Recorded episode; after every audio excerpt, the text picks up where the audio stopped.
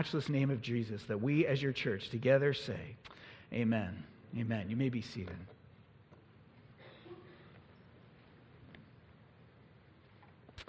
Where do you go when and if uh, you sense that there is a distance between you and God that needs to be bridged? A gap that, that needs to be crossed and a connection that needs to be made. Sooner or later, many people, I, I dare say probably most people, have that thought. Uh, what they do with it varies from person to person, but, but most people eventually come to that kind of a, a decision, either sooner in life or much later. Um, perhaps that's you. For many people, they spend a decent chunk of their lives, and, and perhaps even most of their lives or a portion of their lives, totally apart from God, from church, from anything that has to do with religion. And then oftentimes, something somewhere along the way makes a person realize, man, maybe I need to get God figured out. Now, there's as many circumstances that can lead a person to that, uh, that realization as there are people, but often the realization is the same. I need, to, I need to get square with God. I need to learn about who God is. Where do you go when that happens? Or perhaps uh, you're actually a fairly committed Christian, regular churchgoer, uh, consistent reader of your Bible, and so forth. But if you are, and if you have been for some time, you can probably relate to an experience we have all had. Uh, we tend to call it backsliding. That's church language for saying, like, I, I do Jesus really well for a while, but then I just kind of get caught up in myself for a while. And even though I'm still going to church, like God is not the most important thing to me. And eventually I realize it and I realize how far off track my life has gone. And I realize I gotta, I gotta repent all over again. I gotta get back with my Lord. I gotta put him back in his rightful place where he belongs on the throne of my life. When you come to that realization, where do you start? Where do you go to meet God? Where do you go to get into God's presence if you know that you're not in the center of God's presence. That's what we're going to look at this morning as we open God's Word together. This series that we're in over the summer is a series on the names and titles that are used of God throughout the Bible. Uh, we're going to look throughout this summer at 11 of the most common or prominent names or titles of God that the Bible uses for him. Each name of God says something different about who he is. And so that leads us to four really important questions that we're trying to answer every Sunday. Different name each Sunday, different passages of Scripture, but we've got one common goal. Once we've seen a name of God and what it says about him, we want to know, first of all, what does it mean? What is the name? Where is it in the Bible? Secondly, what does that say about the character of God? Who is he? What's he like? Thirdly, what does that mean about how we relate to him and how he relates to us? And lastly, how does that point to the gospel of Jesus, as everything in the Bible ultimately does? That's where we've been this summer. That's where we're going to continue this morning. And the name we're looking at this morning is uh, the Hebrew name Yahweh Shammah. Yahweh Shammah. And it means the Lord is there. This is a title that the uh, Old Testament uses quite prominently, and we're going to look at that this morning. Now, I actually have to confess, even as we've already kind of answered the first question what's the name and what's it mean? That actually, this is technically not, I'm cheating a little bit this morning. Of all of the 11 names of God we're looking at, this is the one that's not actually a name of God, technically. And that's why I assigned this particular topic to myself, because I'm responsible for this series, so I should clean up my own mess. Um, this is not actually a name of God. This is a name that in the Old Testament prophet Ezekiel, the Bible applies to the city that, that Ezekiel sees in a prophetic vision. It's essentially a vision of heaven. God says, at the end of all time, I'm going to be together with my people. And, and, and he gets this picture of that as, as kind of this a city. And the book of Ezekiel ends, we'll get there in just a moment, by saying, The city shall be called Yahweh Shammah. The Lord is there. So if it's not a name of God, but rather the name of a uh, city in a vision, why are we looking at it in a series about the names of God? Well, because it actually says a great deal about who God is, And it parallels closely with a number of other names of God. The most prominent of which that we know and we hear every Christmas season is the name Emmanuel. Uh, another Old Testament name of God. So if you're a stickler for things fitting in their perfect boxes and you don't feel good about the fact that there's a name that's not of God in the Names of God series, then in your mind you can say this morning's name was Emmanuel, which is a name of God in the Bible, and everything's fine. Okay? It's the same essential idea. Emmanuel, an Old Testament prophetic name, it's a Hebrew word that means God with us, and that name was applied to Jesus, God when he was born in human flesh. Now, the point of this is to say that from the Old Testament prophets through the birth of Jesus and all the way through the New Testament, there is a major biblical theme going on here. And if you want to understand the Bible, and if more importantly, you want to understand the God who is revealing himself in the Bible, you've got to grasp this theme. This is an essential aspect of what the Bible is saying about who God is. And the major theme that we're talking about is the theme of God's presence. God's presence. And to be a little bit more specific, the fact that we want to be in God's presence, we desperately need to be in God's presence as people. And we ultimately kind of know this, especially in our times of need. It's almost human reflex, whether it's an athlete uh, praying before they step out onto the field or the court or the track, or perhaps it's the desperation prayer launched heavenward as we pass through the door into that job interview. Or maybe it is the silent, heavy um, prayer that is desperately lifted to the ceiling in the waiting room as we await our appointment for the doctor to receive those test results or that diagnosis. We all feel the need sooner or later to know that I'm with God and God is with me. I need him. The Bible says it's absolutely right. We need him. So the question is, where is he? And are we with him? And how do we get with him? And how do we know that he is with us? This is actually one of the major issues that the Bible is trying to talk to us about. So that's what the name means. We're going to answer these remaining three questions what does it say about God? What does it say about how we relate to Him? And what does it say about the gospel? We're going to answer all three of those by, by kind of taking a hyper fast 35,000 foot tour of this theme throughout the Bible to show you the key parts where it crops up. In the process, we're going to see how the Bible develops the theme and, more importantly, what it's telling us about who God is and how we relate to Him. And the story naturally starts in Genesis chapter 1, the very first chapter of the Bible, the first few chapters. There, we've got uh, God creating Adam and Eve. He puts them in the Garden of Eden, a paradise. And it is paradise not just because there were like crystal clear Caribbean oceans and palm trees and warm summer sunshine, although I'm sure to some extent all of that was true. It was probably a luxurious and comfortable and wonderful, beautiful place to live. But the heart of what made Eden paradise is the fact that the Lord was there. This was a place where Adam and Eve didn't just live with one another and live in a very comfortable surrounding that was custom made for them and met all of their needs. This was a place where they walked with God. They talked with God. They related with God face to face, as it were, up close, intimately, personally. And from the very earliest pages of the scripture, the Bible tells us that that is what we were made for to relate personally for God. That's what made it perfect. Because the very thing we were made for, the thing we desperately need the most, the presence of God, was right there. That's what made Eden paradise. The Lord was there. But if you're familiar with the story, you know that that Edenic paradise, that Eden paradise, didn't last very long. By the third chapter of the Bible, this Bible story has barely gotten off the ground. The wheels have just left the runway, and it takes a crash and burn.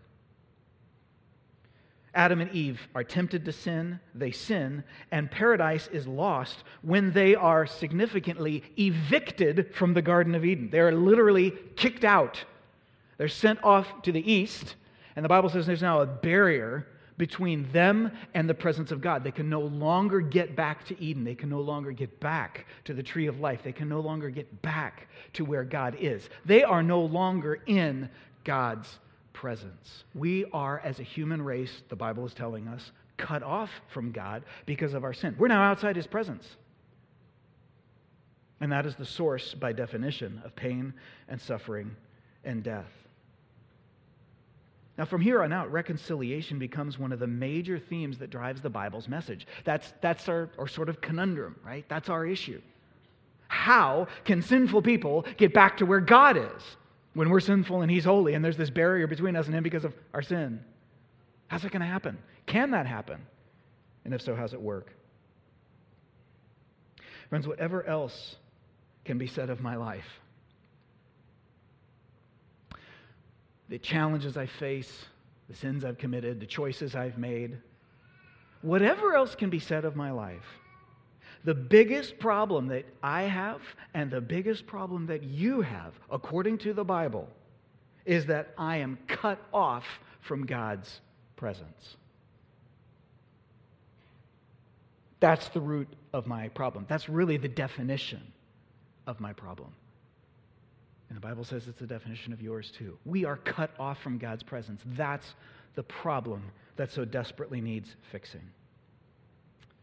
So, what does all of this begin to say about God and about who He is? Well, it tells us something very important, kind of two sides to the coin that are already starting to become clear from the perspective of the Bible. Whoops, I'm getting ahead of myself. Here we are. Only God's presence can sustain us and satisfy us. That's the picture that the Bible's painting.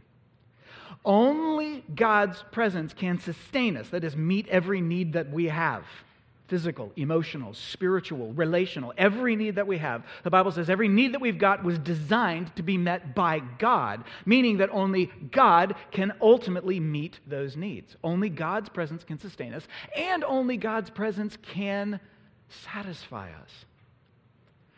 Not just the, the sort of raw meeting of a need, but actually delightful meeting of a need to delight the human heart, to satisfy us deeply and fill a life with pleasure and joy because we have everything that we could need and more. Where do you get that? Where do you find that? The Bible's very clear. One place and one place only when you are in the presence of God. What does it say about God? It says He is the ultimate and only one who can satisfy and sustain the human heart. And the reverse of that is true as well. If you flip that coin over, that means there is no such thing as sustenance or satisfaction apart from God's presence. There's no such thing, it doesn't exist according to the Bible. Well, sure, there are lots of counterfeits that vie for that place in our life. Lots of things and people in the world promise to satisfy if only we will pursue them. But they don't really meet the need. Not really, not ultimately, not in the end. The nature of sin, though, is that it blinds us to the unique beauty of God.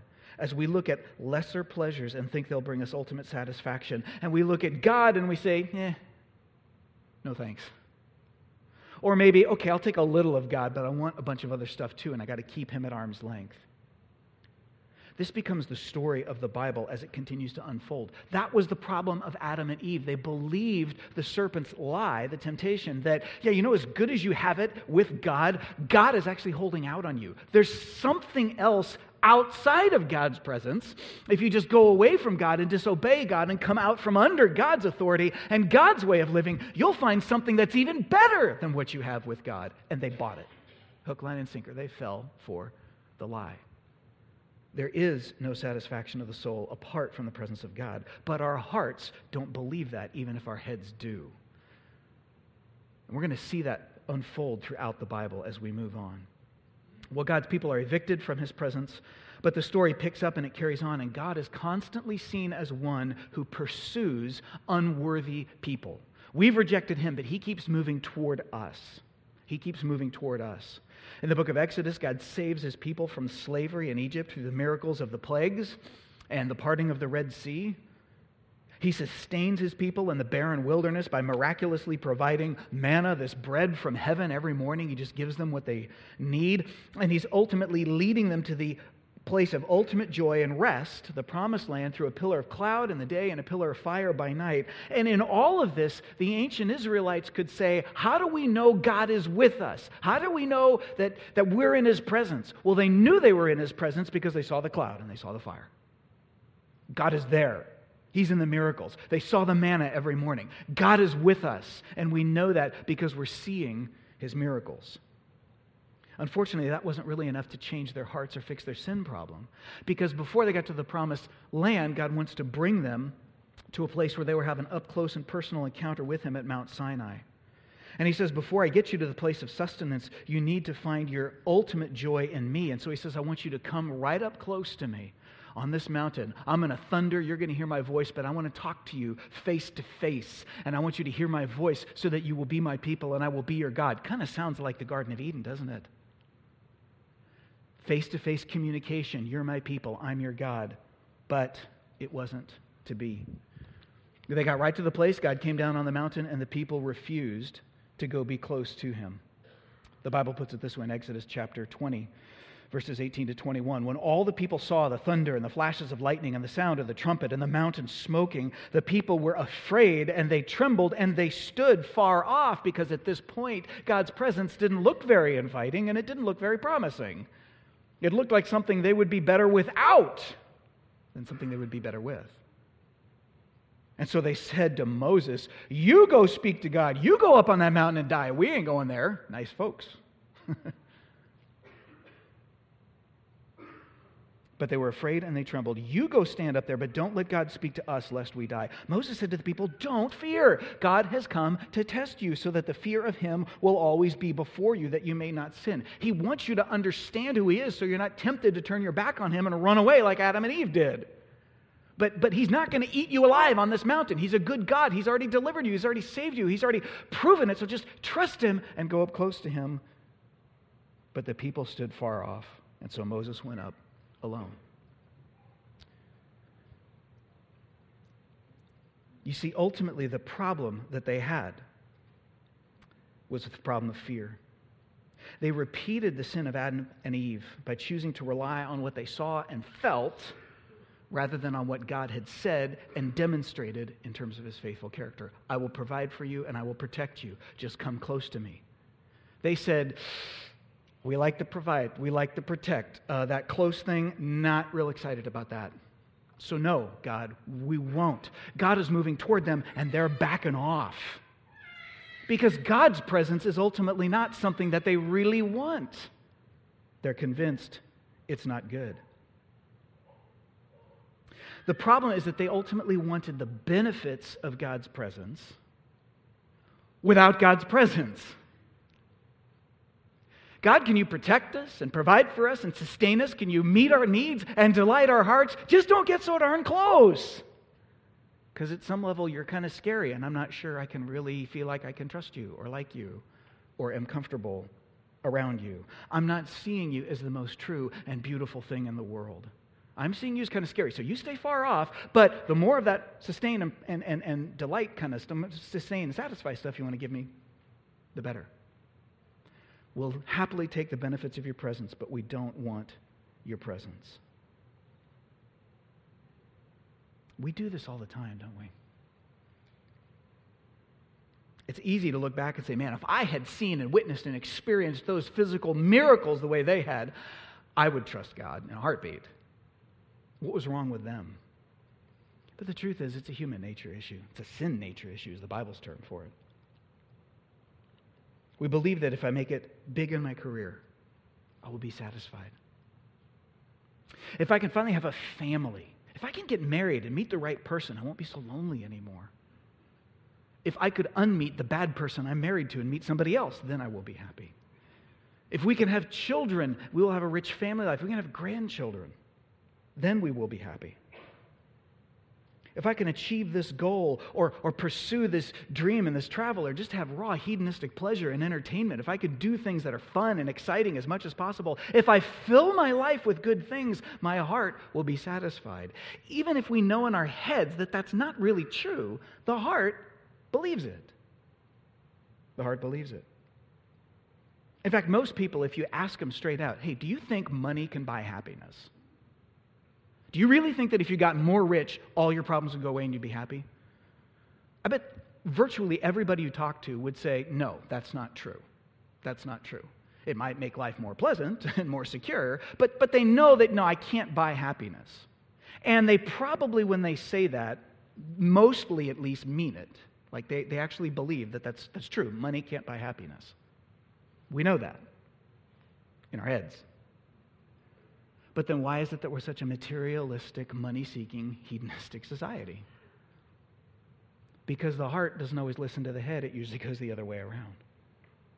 Something else within me, beyond my rational thought process, yearns for those things because I believe that that's what will satisfy. So the heart reaches for them and pursues them. That's the issue that the Israelites were facing back then. By the way, Christians do this all the time too, of course. It's a human nature problem. In fact, sometimes it's a little more dangerous as Christians because it's easy to put a thin veneer of Christian talk over my pursuit of what are essentially worldly things. You know, I can call them God's blessings, and that makes it all okay, right? I've got a wonderful career. I make a lot of money. I enjoy that money, and it's all God's blessing. So that means that I'm loving God and serving Him, not my money. Maybe. Automatically? I'm not so sure. Jesus had a lot to say about the dangers of money and how it pulls on the heart. He said a lot more about that than he did a lot of other topics.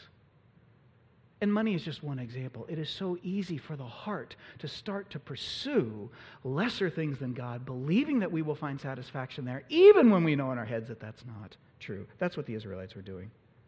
And this brings us up, by the way, right up against our third question We've already seen what this name means and this, this theme of God's presence and, and how our, what it says about God, that only our joy can be found there and nowhere else. So, what about this third question? What does that mean about the way that we relate to God and God relates to us? Well, you see constantly throughout Scripture that our sin drives us away from God's presence. Our sin drives us away from the one thing we want and need most. Why? Why would we why would we do that? Why would the one thing that we want and need the most, when it's right in front of us, when it's moving toward us, that is, He is moving toward us, why would we turn and run the other direction? Because our heart becomes enamored with lesser things. We'll be happy if we have these things. That's what the heart believes. That was the problem of the Israelites, wanting the peace and the comfort and the security and wealth from God rather than God Himself. Despite this, God continues to show Himself as one who moves toward His people. They rejected him at Sinai. So what's going to happen now? Is he's like, that's it, I'm done. I've given you guys your second chance, it's over? No, he continues to pursue them, even though they continue to reject him. As the Old Testament narrative goes on, he gives them the Ark of the Covenant. Uh, it was a, a, coffer, essentially an ornate box that they stored the Ten Commandments in. And he gives them the plans for the tabernacle or the temple. And that's the building where the, the ark is going to be uh, kept. And it is there with, with the ark, the box, and, and the building, the innermost sanctified room of the temple where the box dwelt, that God said, There is my presence. That was the way it worked in the Old Testament. He said, Fine, you're keeping me at arm's length, then I will continue to move toward you, but we're going to be at arm's length. My presence will be with the ark inside the temple, but you guys can't go into it. You can just be near it. So you're close to my presence, but you're not actually in my presence because you're sinful. And if you come in my presence, you're going to die. And so God mercifully gives them an arm's length way that his presence can still be with them. And so as time goes on, the Israelites build this temple under King Solomon, and they've got the Ark of the Covenant inside it, and they go, How do we know that God is with us now?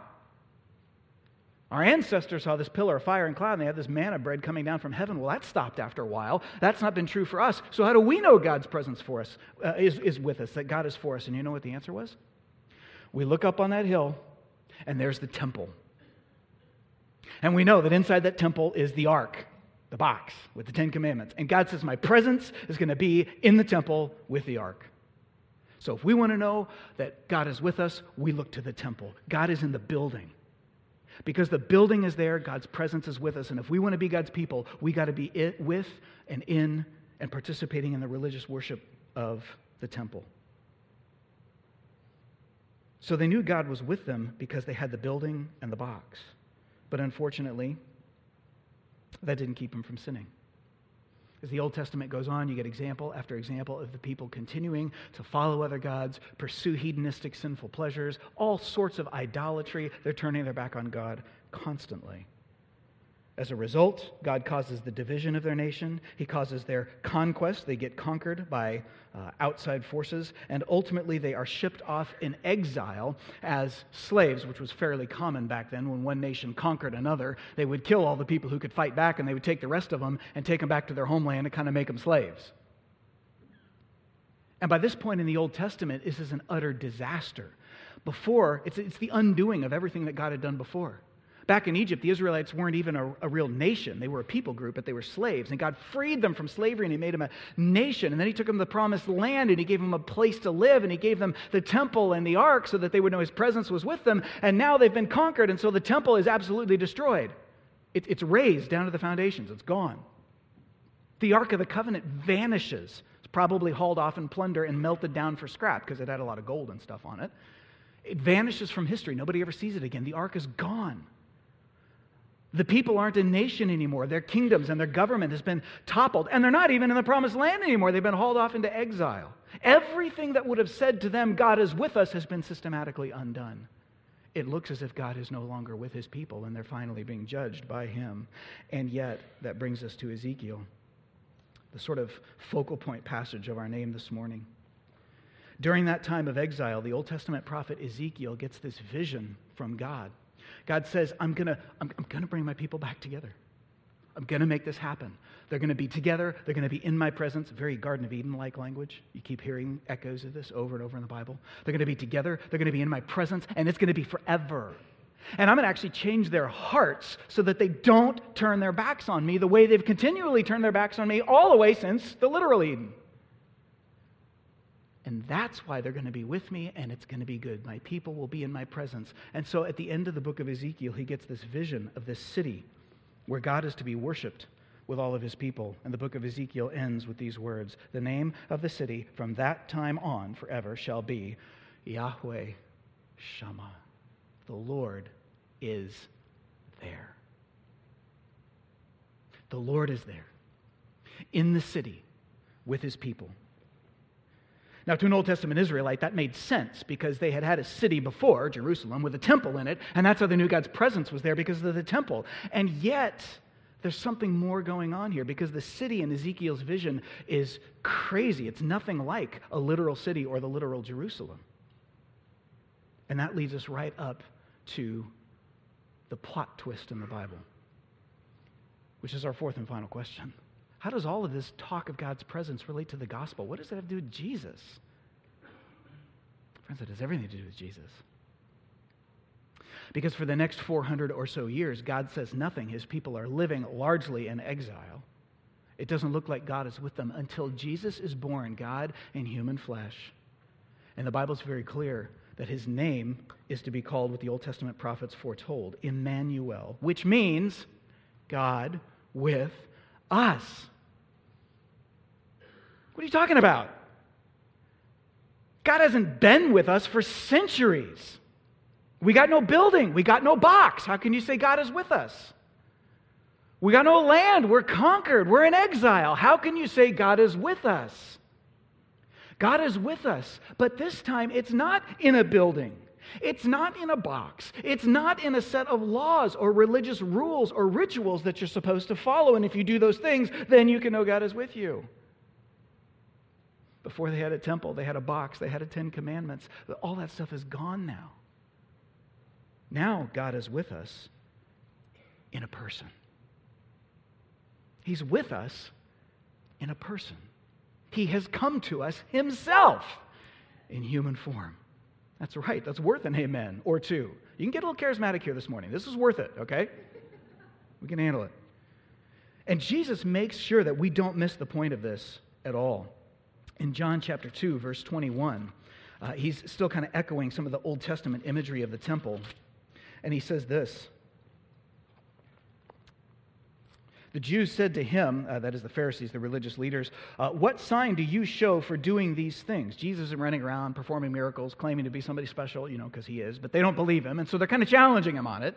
Now, like, what sign do you give to show us that you're really more than just another guy? And here's Jesus' answer. He says, Destroy, uh, John chapter 2, verse 19, destroy this temple, and in three days I will raise it up. Now, at the time he said that, Herod's temple was standing in Jerusalem. They were probably standing in the shadow of the very temple building itself.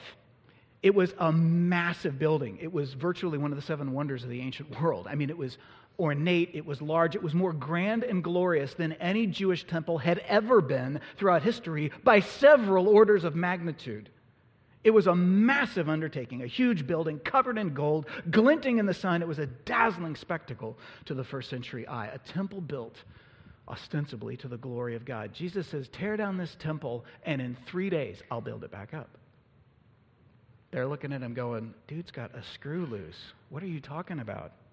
Their answer, it took 40, it has taken 46 years. By the way, at this point, the temple building was finished, but the temple complex was still under construction. It's taken 46 years to build this temple. They didn't exactly have cranes and bulldozers back then, so it took a while. Are you going to raise it up in three days? You're insane. But, verse 21, Jesus was speaking about the temple of his body. Do you see what the Bible is doing? It's going back to this theme of the presence of God, always pictured in the temple, but now the temple is no longer there. It's no longer in the presence of God. It's now in a person. Here's the plot twist the presence of God has shifted. The central place of God's presence is no longer a building, it's a person. And so, therefore, when Jesus was raised from the dead, after, oh, how many days? Three? His disciples, the Bible says, remembered what he said, and they believed the scripture and the word that he had spoken. And we could continue on through the New Testament. For the sake of time, we'll just jump straight to the end. In Revelation chapter 21, we just finished studying this book as a church. And if you were with us a couple of months ago when we preached through this passage, you may recall that the Apostle John gets a vision of a heavenly city, just like the Old Testament prophet Ezekiel did. Everything in these last couple chapters of the Bible is anchored in the last several chapters of the Old Testament book of Ezekiel. John's vision is an updated version of Ezekiel's vision. What was Ezekiel's vision? A future city where the people of God would be there together with God, and the Lord is there. And what happens in Revelation? The Apostle John gets a vision of a city. And here's what it says Revelation chapter 21, verse 3. I heard a loud voice from the throne saying, Behold, the dwelling place of God is with man. You see this presence of God thing over and over again. Where's God's presence? How do we get to it? Well, now it's come to us. That's heaven. That's heaven. The presence of God is with us. And it goes on in verse uh, 22. It says, I saw no temple in the city. I saw no temple building in this prophetic vision he had of a city. There was no separate temple where God dwelt apart from everything else in the city. Why? Because its temple is the Lord God the Almighty and the Lamb. And the Lamb in the book of Revelation is Jesus Christ. Jesus is the true and greater temple. It is the presence of God. You want to know where that's found? It is found in a person. It's found in the person of Jesus Christ. So, what do we do with that? What do we do with that? We just covered a lot of ground at a really high level, but let's take this down to our real implications and experience, because that's what the Bible wants us to do with it. It's telling us all this not just to inform our minds, but to transform our lives. If we're following what God is getting at here, and how we relate to Him and how He relates to us, and what that has to do with the gospel, what do you do with it? Jesus consistently held himself up as the way to be in the presence of God. His presence is not in a building, it's not in a box. It's not in a religious lifestyle. If you, if you do enough of the right things, then God will bless you and you will be in his presence. He says, The presence of God is me. I am God in human flesh. I am the one who mediates the presence of God to sinful humanity. You want to be in God's presence? You come to me. He said this so many ways. He said, I am the door. In the context, that's a, a, a, gate in a, in a sheep pen. That's a shepherding term. And the sheep need to get out of the pen and go out to where there's green grass so that they can eat. And there's only one way out because the walls keep them in at night. They keep them safe from wolves, but there's only then one way for the sheep to get out to where the green pasture is, where they need to live. There's one door in the, in the, in the wall. Jesus says, I'm like that door. You're sitting here penned in by your sin, and I'm the only way to the green pasture that will sustain and satisfy your soul. Elsewhere, John chapter 4, he said, I am living water, such that if you drink the water that I have to offer, you will never thirst again. Do you hear the language of sustenance and satisfaction? The meeting of needs and the delighting of the heart, like a cold drink and a hot summer's day. He says, That's me. And in John chapter 6, he said, I am the bread of life. And he said that in a time and a place when bread was the primary staple food that people had to live on. You need bread to live. It, it satisfies your hunger, which is a pleasurable experience, but it's also a life giving experience. It meets your need and delights the heart. He says, You know, I'm the bread of life. If you eat of my bread, you will never hunger again. God's presence isn't a building that we go to, it's not in a building that we go to, it's not in a lifestyle that we embrace. It's actually found in a person.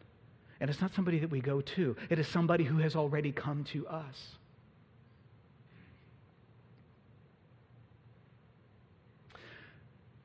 The problem is that we still face humanity's perpetual problem. We talked about this earlier. The heart looks at God and doesn't see him as the ultimate source of our satisfaction even when we're pursuing God, we're often pursuing Him at kind of arm's length. I want to get closer to God, but too close is a little bit scary. What do you mean I have to give up my whole life? I'm not sure that sounds like a great idea to me. I would just appreciate a little bit of blessing, a little bit of security, a little bit of help. I'm not sure I want to surrender the driver's seat. That's a lot scarier. The Old Testament, one of my favorite prophetic verses in the Old Testament, Jeremiah 2, verse 13, God describes this problem with his people. We've already seen how they were constantly, he was moving toward them and they were turning back. At one point, he says, My people have committed two great evils. They've turned their backs on me, the fountain of living water. That's where Jesus got the term in the New Testament, by the way. In the Old Testament, God called himself the fountain of living waters. I'm the source of what you need. I can satisfy your soul and delight your heart. You were made for me, and here I am right here. But my people turn around and run away. That's the first sin. Second sin, they create their own little basins to try to hold their own water to satisfy their souls apart from me. They hew cisterns, he says. That was like bowls or, or, or, dishes that you would carve out of the rock to hold your water back then. But he says the problem is they're all broken. They're cracked. They don't hold water, at least not for very long. You can dump a little bit of water in there, but if you try to live on that forever, it always seeps out and it's always leaving you dry. And God calls that sin. My people are turning their backs on the source of living water, unending source, which is me, and they're trying to go find satisfaction on their own in their jobs in their careers, in their families, in sex, in relationships, in money, in religious activity, all of which is designed often to make us feel good about who we are. And it leads us to turn our backs on God and make much of ourselves and less of Him. And He says, You're missing the source of life. Until the heart is deeply convinced that life can only be found in Christ, salvation does not come to full maturity in a person's life. That's what the Bible's driving at.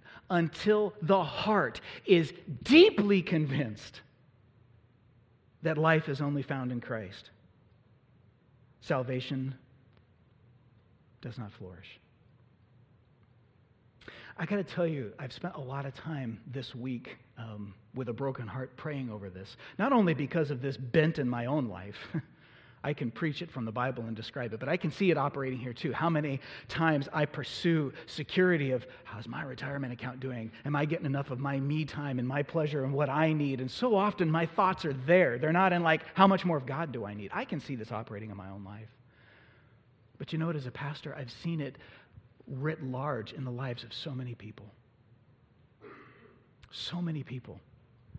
I just had occasion these last couple weeks to think of several people by name, and, and these stories are repeated in the congregations of every church that I'm aware of. We have our, our own. People who have come to church looking for God. And we started this morning by saying when you need to get in God's presence, where do you go? The first logical answer for a lot of people is let me go to church. And actually, at one level, that's, that's a very wise and sensible thing to do. Except, as we've already seen, you don't find God in a building. And so, if you come to church expecting that being in church is going to make you encounter God in and of itself, you're destined for disappointment. But so often that's not clear. As churches, the best thing we can do is open up the Bible and explain it.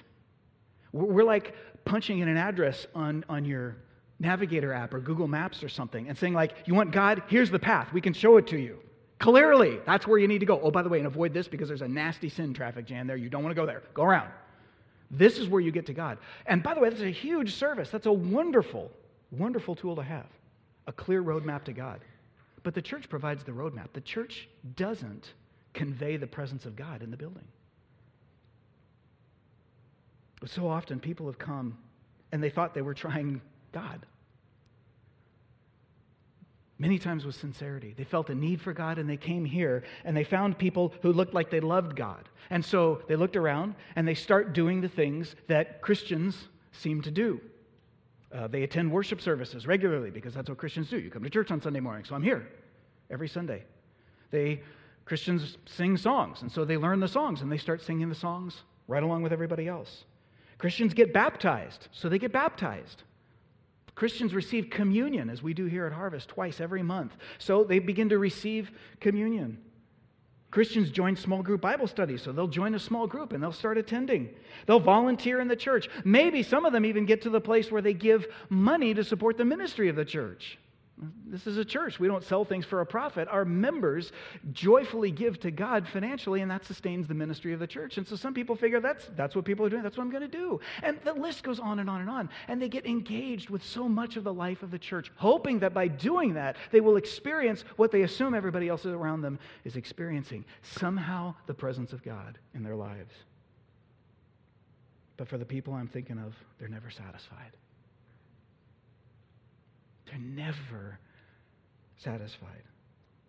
The aches and pains of the heart that drove them here in the first place continue unabated. And eventually, sometimes it takes a while, but eventually the person kind of drops off the face of the earth. It looks real sudden from everybody else's perspective. Where's so and so? They were so engaged. They seemed so happy to be here. They were so excited for so long, and then all of a sudden they're just gone.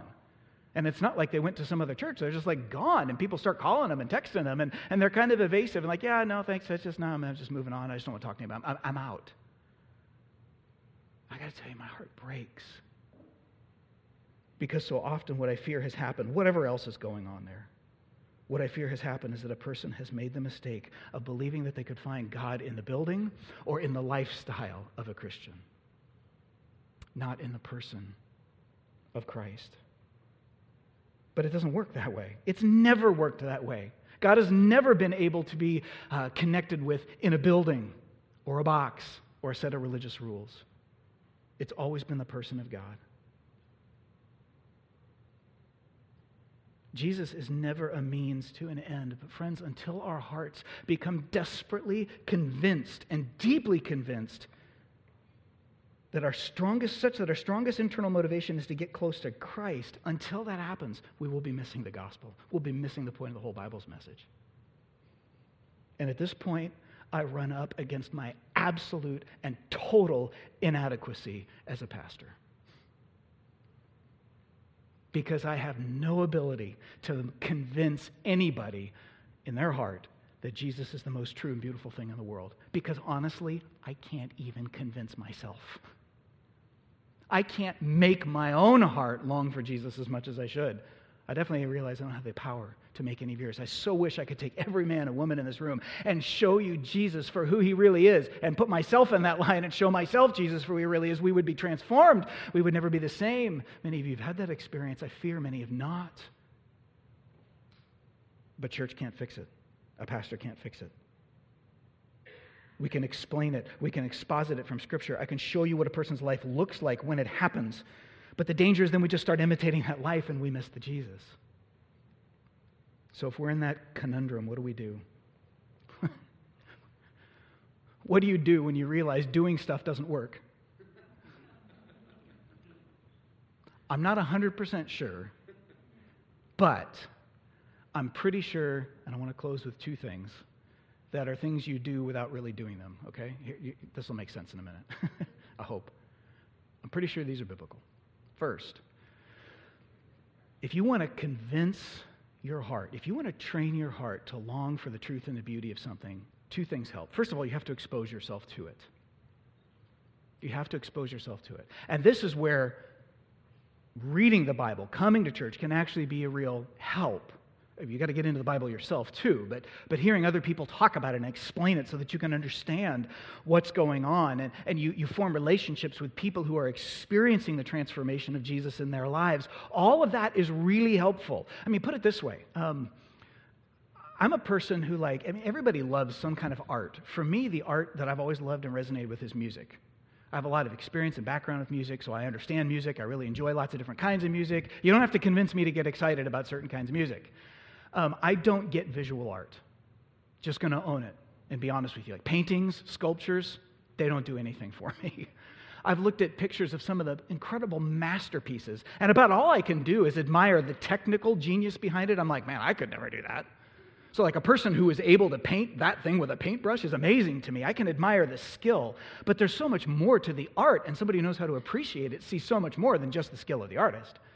And I don't get that. So, if I wanted to, if I wanted to become somebody who could appreciate true masterwork paintings, probably a good place to start would be an art museum, don't you think?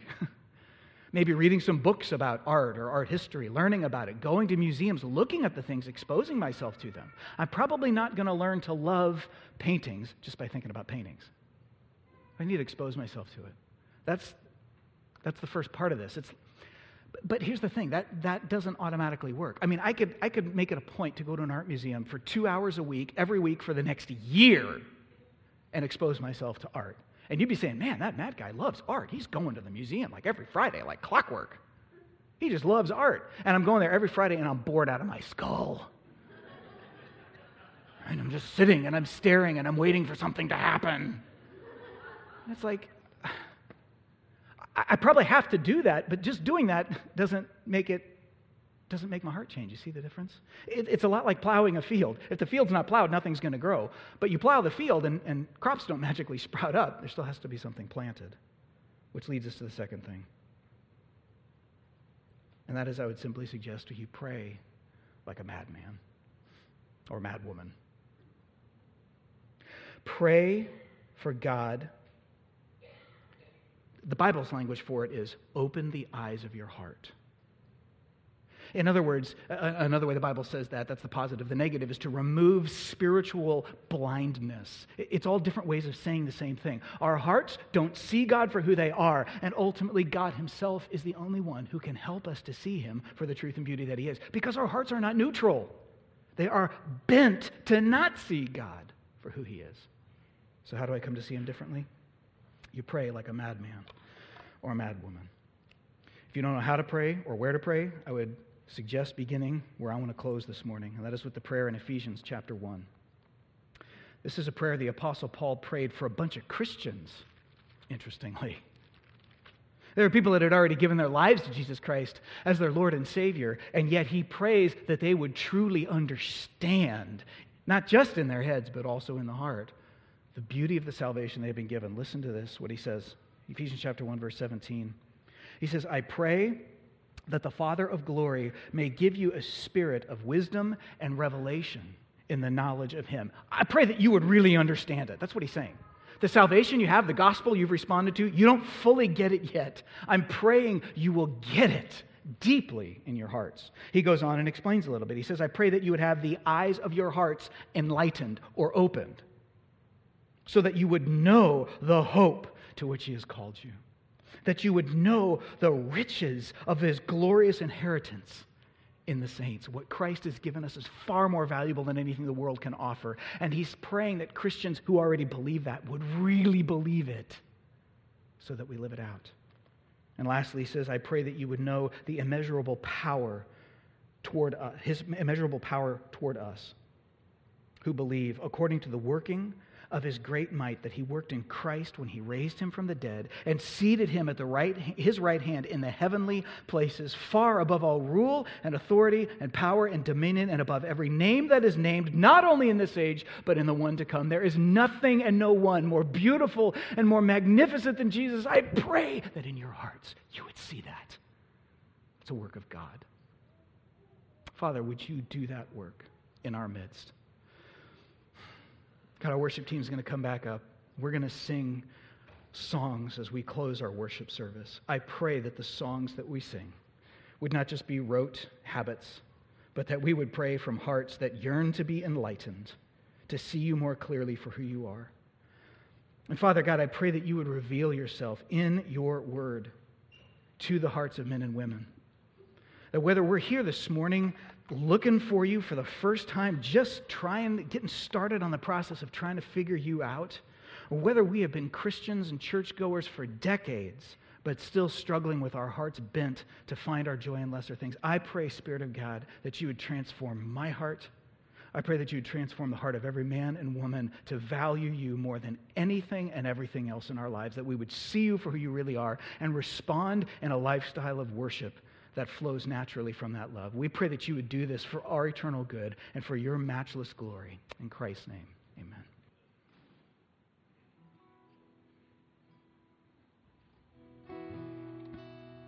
As we sing this song, I just encourage you to just think about the beauty of where God dwells.